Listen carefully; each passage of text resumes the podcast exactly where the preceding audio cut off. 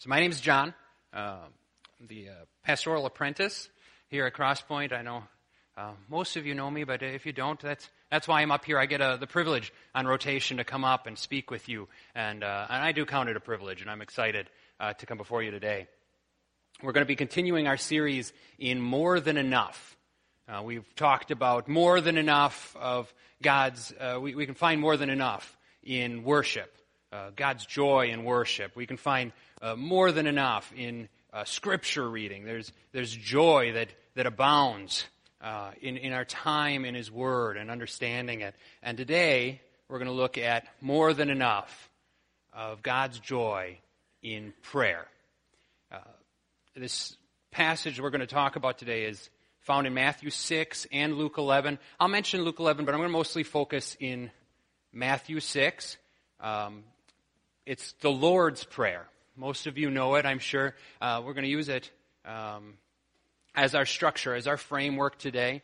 And I want to just kind of tell you I, I, if you look at your notes that I put out in the bulletin, um, I, I, called this sermon the Disciples' Prayer.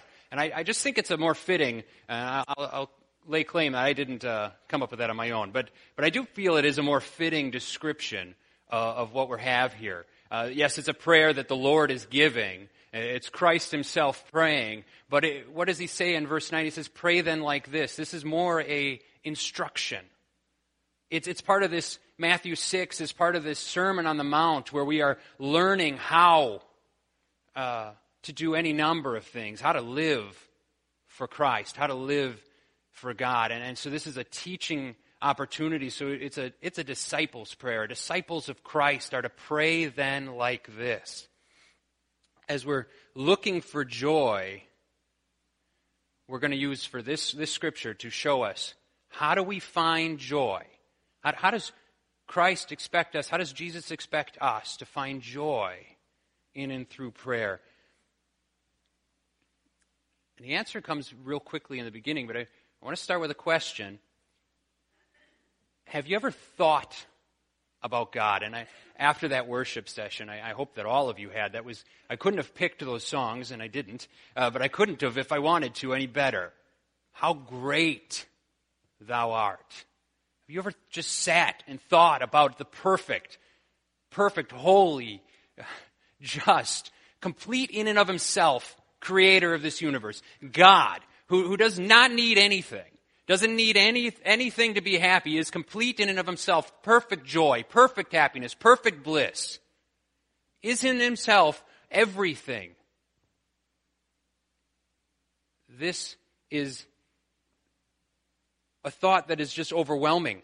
It's, it's, it's something that I, I, can't even comprehend. I couldn't explain to you in, in, a thousand sermons just the, the fullness of God. And, and in and of himself, he doesn't need to do anything, but he does. He, in his grace and his overwhelming joy, he goes and he creates, and then he spreads that joy to us. This is the gift that we have in God. This overflowing joy comes to all of us. As Pastor Dave said last week, uh, there's a fountain of joy dwelling in every Christian. Everyone that puts their faith and trust in Christ alone has within them the gift, the down payment of the coming kingdom in, in the form of the Holy Spirit, the very perfect Spirit of God, the very essence of God Himself, in His fullness, in His perfection, in His joy, in His grace, in His holiness, in His power, and in His provision lives within you. You have access to Him 24 7, every day, all day, every, all times. You can go before God before the very creator of the universe, before perfect happiness, before perfect bliss, and you can receive from him joy, provision. This is, this is what prayer is.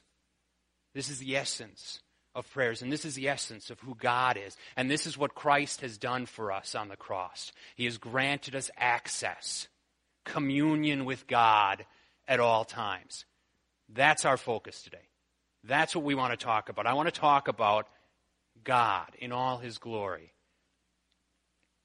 What more joy, as we're talking about more than enough, as we're talking about joy, what more joy could we possibly have than the joy that comes from the creator of joy himself, the very essence of joy, the very measure of what happiness is in God himself. That is where we come in prayer. That is before whom we go looking for provision. That's where we go to find true joy, to experience joy from beside him who is joy. That's prayer. That's what we're discussing. Go backwards a little bit, and, and maybe we should do that. We should go before that God, go before that Creator, and, and, and uh, receive some of that before we go any farther. Would you join me, please? Lord God, to, to begin to explain your majesty, to begin to explain the overwhelming very nature of who you are, your being. It's far too much. It's far too much to understand, let alone to speak on. It's far too much to even think on. My, my brain can't hold the amazing attributes. Your, your perfect holiness, your perfect righteousness, your perfect justice, your perfect bliss, your perfect happiness, your perfect joy, your perfect grace.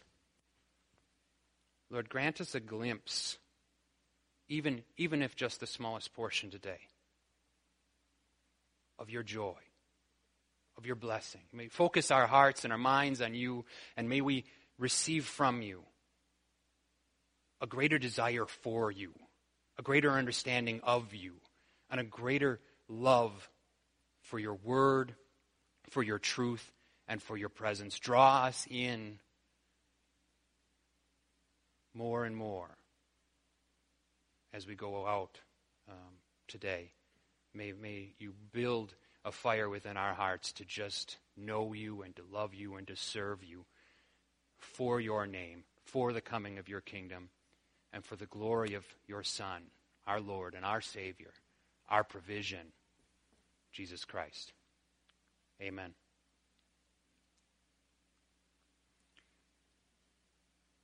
So, as I began um, preparing and studying for this sermon, as I looked at the passage and looked at the concept of prayer in general, what I found shouldn't be real surprising. And it, it truly wasn't real surprising, but it's something that I have to bring up because we need it to be the first thing we think about. Because this is the first thing that Christ thought about when he was teaching the disciples to pray. His focus was on God. Prayer is to focus on God. This prayer here specifically is all about God. From the beginning to the end, it's all about God. It's about His power, His grace. It, it provides joy by knowing Him, by understanding Him as our provision, by going before Him. All the fullness of God in prayer. That's where we're aiming. That's where Christ is pointing. Uh, there are two main sections to the Lord's Prayer. There's the first half, which we overtly just discuss God. We, we look to His name. We look to His uh, setting it apart as holy and in asking for His kingdom is come, to come, asking for His will to be done on earth as it is in heaven. This is an overt, very just direct focus on God. And then there's a second part that kind of seems like we're changing focus. We're going to look to ourselves now. We're going to look to our daily bread, our need for salvation. But I, I'd, I'd say that it looks more like the same focus. We're looking at God to expound His glory, and we're looking at God for His provision in life. The second part isn't so much about us as it is about God displaying His power. God displaying his provision for his children. The first section is about the glory of God. The second section is about the provision of God. We're going to go right into the text just for a minute. I know most of you probably have this text memorized, but um, I thought we'd try something new and, and maybe stand. It's a quick passage. We'll just stand while we read God's word reverence God's word and look to it to speak to our hearts today. We're going to read from Matthew 6. Thank you for the PowerPoint. I appreciate that. Uh, Matthew 6, we're going to start in verse 9. It says, Pray then like this Our Father in heaven, hallowed be your name. Your kingdom come, your will be done, on earth as it is in heaven. Give us this day our daily bread, and forgive us our debts as we also have forgiven our debtors and lead us not into temptation, but deliver us from evil. And the glory forever and ever. Amen. I, I, had a hard time myself putting the ESV up there. I, I have that ending in my mind and in my heart every time I go into it. Um, so I appreciate adding that. You, you may be seated. Um, there is a reverence to this. There is a, a, real sense in which we are looking to Christ as He's teaching us to pray, and there's a, a beauty in that. Now, we just recited it, we just stood and we reverenced it, and that is a good thing.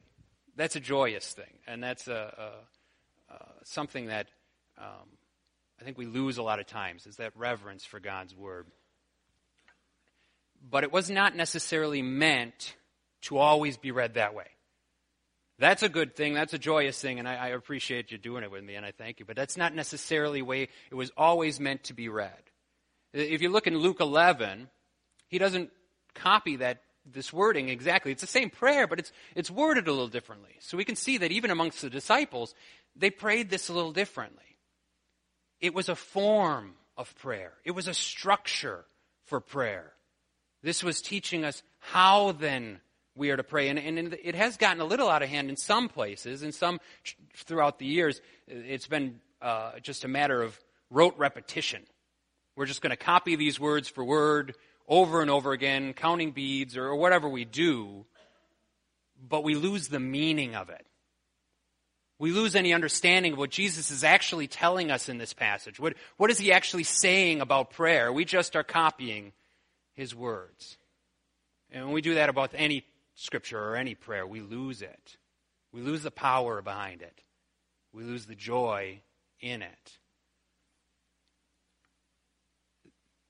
There's a framework and a guide that Christ is giving us here. And it starts by directing our attention heavenward to God who dwells in heaven.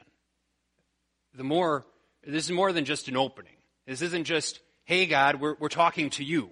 This isn't an announcement of, of who we're directing our prayers to. This is meant to focus our attention, give us an opportunity to understand the gravity of the situation. We're coming into the presence of the very creator of the universe. We are coming into the presence of the one who dwells in heaven. That is what we're doing. Before we do anything else, we need to focus our attention in prayer on where we are headed. And this reality isn't new to the New Testament. This is something that was seen throughout the Old Testament. In Genesis 24, the Lord, the God of heaven, who took me from my father's house, this is Abraham speaking. And then Rahab in Joshua 2. For the Lord your God, He is God in the heavens above and on the earth beneath. And then the Lord Himself speaks in Isaiah 66. Thus says the Lord Heaven is my throne and the earth is my footstool. The focus is heavenward. The focus is understanding where we are talking, who we are talking to, and where He dwells, where our provision comes from. And even the Jews, rejecting the Messiah, still understand the nature of focusing prayer on God. They, they have a prayer they call the Kaddish. And it's, again, they, they reject Messiah, they reject Christ, and yet they follow a prayer that is so very similar. The Kaddish says, Glorified and sanctified by God's great name throughout the world, which He has created according to His will. May He establish His kingdom in your lifetime and during your days, and within the life of the entire house of Israel, speedily and soon. And say, Amen. This is a, a, a, focus that comes from Old Testament. This is a focus that comes in the New Testament. This is a focus that Christ brings to us to teach us We need to focus our attentions heavenward before we do anything else. When we enter into prayer, we're entering into the very presence of the one who resides in heaven, and this should cause us to stop and think about that before we ever direct any other petition towards him. Stop. Think about who you're going before. Jesus then progresses into the prayer itself, and he, he focuses in on the name of God the working of his will and, and the bringing about his kingdom here on earth. With that, do you understand what that means? Do, do, you, do you get what he's trying to say? To have his will done in my life and the lives of those around me, to have his will done perfectly and carried out perfectly just the way it's done in heaven, to have the efficiency of the angels, the obedience of the angels, the unquestioning obedience to his very will, to his every direct command, without question, no matter the cost to myself. This is where that prayer is leading. Do you pray like that?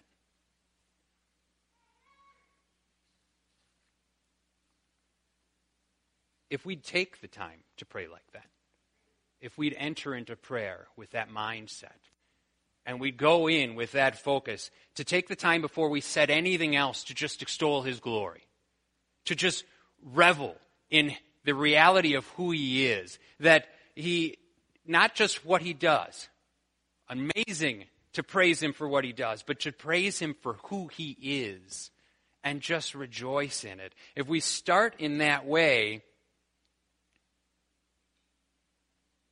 we are completing this, this directive. We are hallowing his name. That's what it means, his very essence, his very being, all that he is, to just set it apart as holy, to look upon it as holy, to rejoice in it. We, we, if we started that way, if we prayed that way, our, our later petitions would be more guided in his will, would be more directed for, to his glory and, and would give us greater understanding of what his provision really means. We'd see more clearly our needs according to his will. We, we'd see what was truly important and what was fluff. When, when we take that first time, that first moment in prayer to just look to him, it, will give us clarity. A lot of time, our prayer can be um, rather selfish we, we see ourselves as the center of the earth. We, we, our needs at this very moment are more important than anything else going on in the world, and our prayers direct that and, and reflect that. They are selfish, and they are motivated by temporal needs. They're foolish prayers a lot of times. And while God, in His great mercy and in His great provision, will sometimes provide for us in those times, He is oftentimes he'll just let us sit and wonder where he is. And James speaks of this concept in James 2. He says, or James 4, James chapter 4, verses 2 and 3. He says, You do not have because you do not ask. Now, this, this part we understand. Everybody gets that part. We need to pray, we need to ask. We get that, we understand it. That one's real, real common to us. But it's the second part we sometimes miss.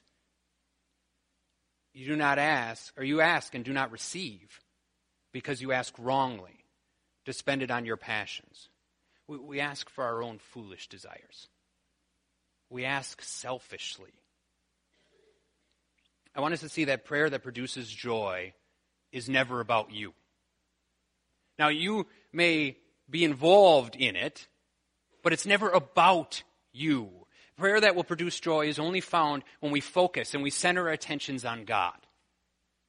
That's where true joy is going to come from. When we look at this, when we look at prayer, um, and specifically prayers throughout the New Testament and the Old Testament, we're looking at Jesus' prayer in the Garden of Gethsemane. I want to focus that, pull that one out. This is a, a darkest, the darkest time any human has ever been through. It's something that none of us can even understand. As he's looking forward to the cross, that's, that's a trial and a tribulation and none of us would have, will ever have to deal with and could ever comprehend in its fullness. And he, we see a glimpse of where his mind is. We see a glimpse of what he's thinking and what he's praying for in the Garden of Gethsemane. He says, My Father, if it be possible, let this cup pass from me. He's, he's lost all formality. He's, I, if anything, if there's any other way, let this cup pass from me. Christ himself is looking at this, this period coming up. And he, he understands it. Is there any other way?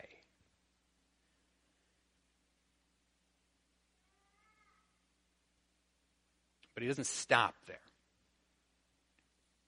That's the beginning of his prayer. He continues on, Nevertheless, not as I will, but as you will. So, even in the darkest hour of Christ's life, even in the most troubling hour that any man has ever faced, his mind was on not his will, but the will of the Father. While none of us will ever be in a situation that bad, hardships will come to us all, whether it's a sickness of a family member, illnesses of ourselves, death of a family member, a friend, uh, loss of a job, loss of a home. Any number of terrible situations happen to us on a yearly basis. And if it's not happening now, it's going to happen. It's just a reality of life. And in these instances, happiness isn't where our mind is.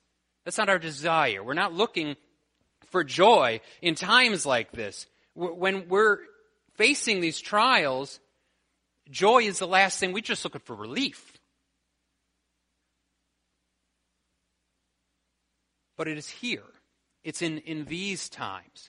It's in, in these moments that the way we pray really makes the biggest difference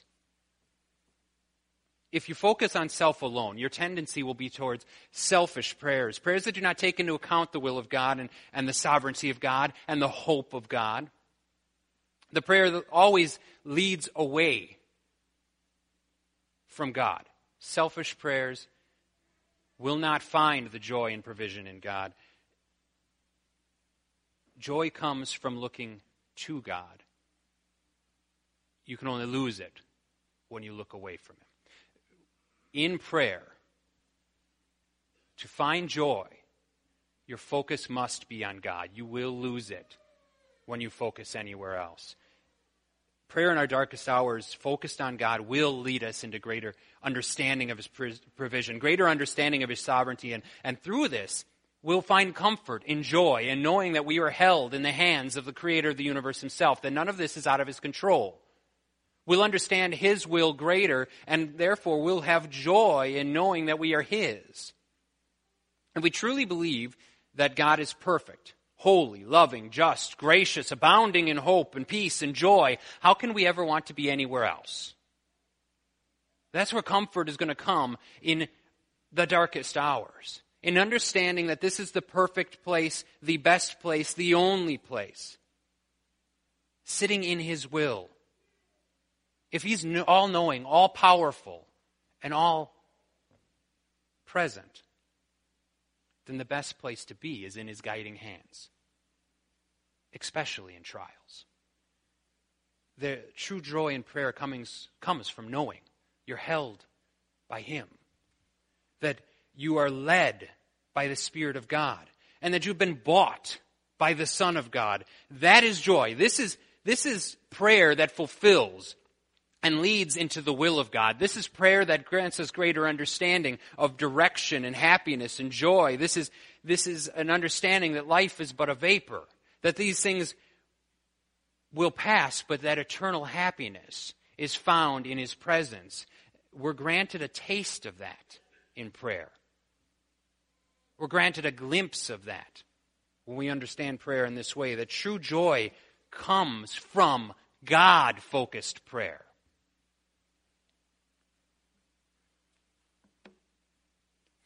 The next section brings into focus our dependence on God. How even the smallest of our daily needs can be fulfilled by God. Jesus asks in verse 11, Give us this day our daily bread. Bread. a meal. Some people talk about prayer and they, they make it seem like you have to pray these impossibly huge prayers. That if you're not praying big, you're not praying at all. You've got to ask God for the impossible to see the impossible. Your, your prayers need to be outrageous. And I can, I can see this reality in some, some instances. Uh, uh you throw me out of a plane, I'm the first to pray for wings. Guaranteed. You, you put me in the middle of a battle zone, I'm praying for bulletproof skin. It, it, just, you put me in the right situation, insane, impossible prayers are coming out left and right. But, but, but Jesus is saying, our very daily bread, our provision for the day, for all things, pray. God is provision in the smallest things and in the largest things. We're to look to God as provider and hope for just our everyday meals. You can't keep your heart pumping, no matter how hard you try. You can't keep the breath in your lungs, no matter how hard you try. If today is your day, today will be your day. We look to Him as the one who has all of that in control. None of that is in our control. These things are granted to us by the grace of God. Our very breath, our very meal, granted to us by the grace of God. And we, we should, as Christians, acknowledge that in our prayers. Recognize that. We, of all people, now some of you are asking, okay, my dependence on God, my neediness on God, this, this is leading away from joy. You've gotten off topic. How am I to rejoice in my neediness? Well, what, what does my dependence cause me joy about?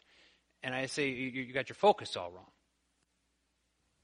It's not your neediness and your dependence you're to rejoice in. It's in the provision of God you are to rejoice in. This is why I'm saying this second section isn't about you, it's about Him. The provision of God is what we are to rejoice in. This section focuses us in to realize we cannot provide our even daily bread. It must be given to us. And how glorious a God that would do so each day. How gracious a God that would provide for us, care for us every day, even in our sinfulness and our wickedness. The sun shines, the rain falls on the good as well as the wicked.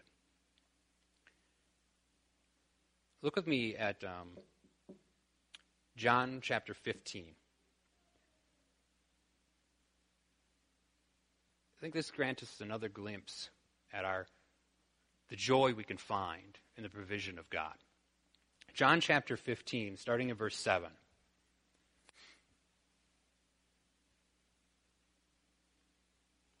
If you abide in me and my words abide in you, ask whatever you wish, and it will be done for you. By this my Father is glorified that you bear much fruit and so prove to be my disciples. As the Father has loved me, so I have loved you. Abide in my love. If you keep my commandments, you abide in my love, just as I have kept my Father's commandments and abide in his love. These things I have spoken to you that my joy may be in you and that your joy may be full. If we abide in Christ, if the Word of God abides in us, in other words, if we will depend on Him, trust in Him, focus our attentions on Him. If we live with our minds focused on God and His Word, then anything we ask is glorifying to God and is a blessing to us. Our dependence on God is meant to focus our attentions on God, because that is where we will find fullness of joy. That's where we will find provision in joy. It is these things that will fulfill all joy. A mind set on Christ, a mind focused on His Word, a mind focused on His, uh, His very being, His very name, His very provision. This is where we're going to find joy. God's provision brings with it joy. Abundant in those who acknowledge it, in those who will think on it, in those who will thank Him for it. It should be for us a truly joyful response to even think on these things. You ever thought about the, uh, we're coming up on Thanksgiving. But let's, let's even bring it home. What about our everyday meals? Have you ever thought about giving thanks? Is this just Christian morals? Is this just routine that we do as Christians before we meet, eat? We as Christians could recognize that the very bread on our tables is cause for rejoicing.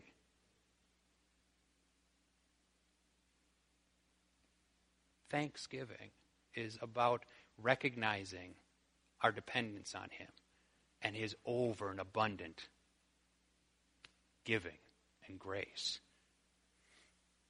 Jesus continues through this prayer, and He teaches us to look forward to the joy of salvation. The joy of knowing that your sins are forgiven, that all we need to do is ask and we'll be cleansed white as snow, pure as the lamb that was given up, the lamb that takes away the sin of the world.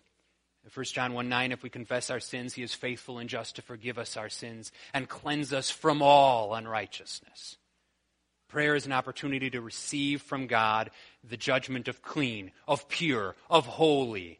The sins of this world that drag us down, those sins and temptations that dirty our feet, that must be cleansed daily. We have opportunity to permanently set them as far as east, as far as from west, through repentant prayer and trust in God's provision of that. What greater joy? You're clean. You've been rendered a judgment of pure before God. In looking at our need for daily bread, the joy is not in our hunger. It's in the provision of God. In looking at our need for daily cleansing, there's more joy in understanding that our Lord came down from heaven itself and gave himself up for the wretched sinners that we are. He sacrificed his life on our behalf, taking sin and evil and death with him to the grave and rose again victorious over it. This is, this is rejoicing. The joy is in him, in his work, and in focusing ourselves away from ourselves and on God. There's a, a popular book out there that begins the very first line of the very first chapter with the line, It's not about you. But then it proceeds for 300 pages to just talk about how it's all about you. Jesus in this prayer is completely different. He starts the very first line and he says it's all about God. And he takes us step by step through this prayer and he says it's all about God. Your need for daily bread, it's about the provision of God. Your need for cleansing from sin, it's about the provision of God. The only one who is able to keep you from the temptations that would drag you to hell is not you. It's God.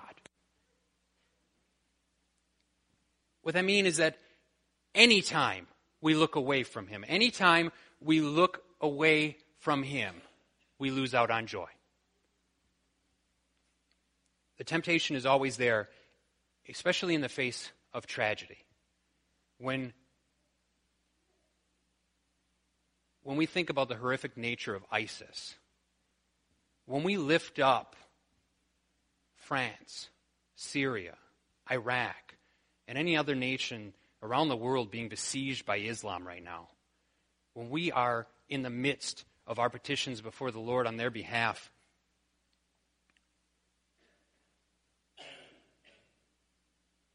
These are not happy prayers. These are not pleasant thoughts. But even in the midst of that, there's a sense in which, as Christians, we can remain joyful. At least in a sense. And our focus, if our focus is not on God, we'll lose that. It'll crush us. It's too much. But with a focus on God, when we pray, it will change what we pray for, who we pray for. And more than that, it's going to change the way we look at the situations around us. If our focus is on God, we have real reason to maintain joy through the evils and trials of this world. We acknowledge evil is real. We acknowledge it's powerful and we acknowledge it's everywhere. But we also understand that Christ died to defeat all of the evil in this world and that he is returning. And we know that there will be a day of peace and of joy like we cannot understand here on this earth. And that day is coming sooner, day by day. As we look to the evils of this world, we can understand very clearly, day by day, the day is shortening and he is coming back soon. We can say with the scripture writers, Maranatha, come Lord Jesus. We can have that joy in the face of the most terrible out, uh, occurrences on this planet. As Christians, we can maintain joy if we have our focus where it needs to be. Prayer that produces joy has as, its focus, has at its center a focus on God. Focus on self will only steal that joy. I'm going to close now, and I, I just want to close with a uh, quote from a missionary woman from to Ecuador. This woman um, outlived two husbands, and one of which was murdered by the tribe, slaughtered by the tribe. They went to reach for Christ in Ecuador. She had untold hardships throughout her life. Elisabeth Elliot was a woman who knew about trials, and yet this was her perspective. The world looks for happiness through self assertion. The Christian knows that joy is found in self abandonment. I want to leave us with a challenge. I want to challenge you to look away from yourself. And I want you to challenge you to look at prayer in the way that Christ laid out here. It's, it's not as a means to achieve our desires, but as a way to commune with God, to go into His very presence, to understand who He, who he is, to praise Him for it, to give up ourselves and our desires, and to pray with our minds solely on Him, His will, His grace, His glory, His kingdom. See if your prayer life doesn't change when your focus changes. See if if you purposefully pray in this way, your prayers don't become less selfish. See if you do not find more joy in prayer that is focused on the one who grants all joy. Let's close in prayer. Father, thank you. Thank you for the opportunity to spend just some time in your word and some time focused on you as the world around us causes us grief and, and, and trial. And as we have daily routines that lead us away from your word and your truth, we acknowledge that we have within us an opportunity at all times to come before you and to receive from you in abundance more than we can ever comprehend. And I praise you for that. And, and the opportunity today, just take that time to set aside all of those other cares and just come before you in worship and in praise to receive from you provision, hope, joy Empower us this week to focus more on you. Grant us this week a greater desire to search for you. Grant us an understanding of our need for you. We praise you and we thank you in, our, in the name of our Lord. Amen.